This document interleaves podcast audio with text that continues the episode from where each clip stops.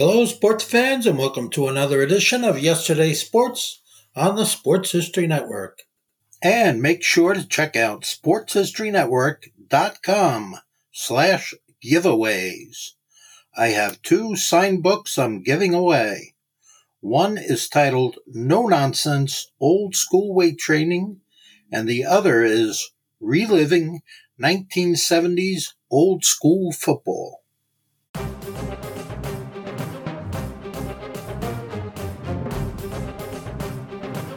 This podcast is part of the Sports History Network, your headquarters for the yesteryear of your favorite sport. You can learn more at sportshistorynetwork.com.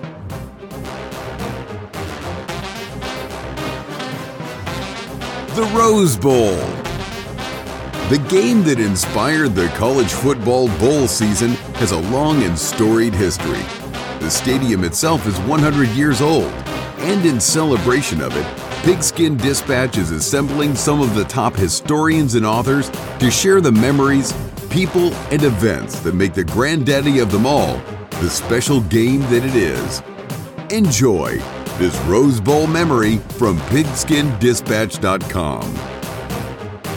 Hello, my football friends. This is Darin Hayes of PigskinDispatch.com. Welcome once again to the Pigpen, your portal to positive football history. And this month, it's your portal to Rose Bowl history as we're going to go through all of the games of the Great Rose Bowl and its 100th anniversary of the venue of the stadium. Now, today we're going to talk about the 1921 Rose Bowl, or as it was called then, the 1921 Tournament East West football game. It was played on January 1st, 1921, and the game pitted the 7 0 Ohio State Buckeyes' tremendous record from the East against a very strong 8 0 California Golden Bears team. The Bears were led by coach Andy Smith, and the Buckeyes, well, they had coach John Wilce at the helm. Cal had outscored their opponents 510 points for, 114 points by their opponents for the season. They remained undefeated from 1920 all the way to 1924. Quite a run by the Cal Golden Bears. Well, they handed the Ohio State Buckeyes its first defeat of the season with a convincing 28 0 drubbing. As head coach of the California Golden Bears football program, Smith guided his so called wonder teams, as they were called, to a, a, record of 74 16 and 7. They captured five Pacific Coast Conference titles and three national championships. As a matter of fact, some claim that Cal won four straight national titles. The 1920 title, per the Billingsley Football Research, Helms, Houlgate, and National Championship Foundation. The 1921 title, per the Board and Football Research organizations, 1922 national ch- title per Houlgate and a National Championship Foundation, and 1923's title per Houlgate. In his January 1st, 1921 Rose Bowl game, Cal end Harold Brick Muller was named the player of the game, but retroactively in the year 1953, when the organization went back and named all the most valuable players from all the previous uh, Rose Bowl games. Now, Muller was outstanding all day in the game. He completed a 53 yard touchdown pass to Brodie Stephens after receiving a toss from Pesky Sprott. Now, Sprott had an outstanding game as well, as he scored two touchdowns on runs of 20 yards and 90 yards, respectively. Amazingly, it was the last time that Ohio State was shut out until the 1993 season. And that's your Rose Bowl history for today in this Rose Bowl moment. Join us all month long for more great Rose Bowl history, including these little Rose Bowl memories. Feel free to check out more, including some great photographs at pigskindispatch.com. Until then, have a great gridiron day. That's all the football history we have today, folks. Join us back tomorrow for more of your football history.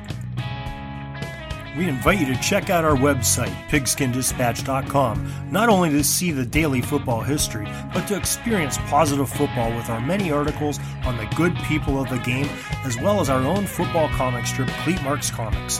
Pigskindispatch.com is also on social media outlets Facebook, Twitter, Instagram, and don't forget the Pigskin Dispatch YouTube channel to get all of your positive football news and history. Special thanks to the talents of Mike and Jean Monroe, as well as Jason Neff for letting us use their music during our podcast. This podcast is part of the Sports History Network, your headquarters for the yesteryear of your favorite sport. You can learn more at sportshistorynetwork.com.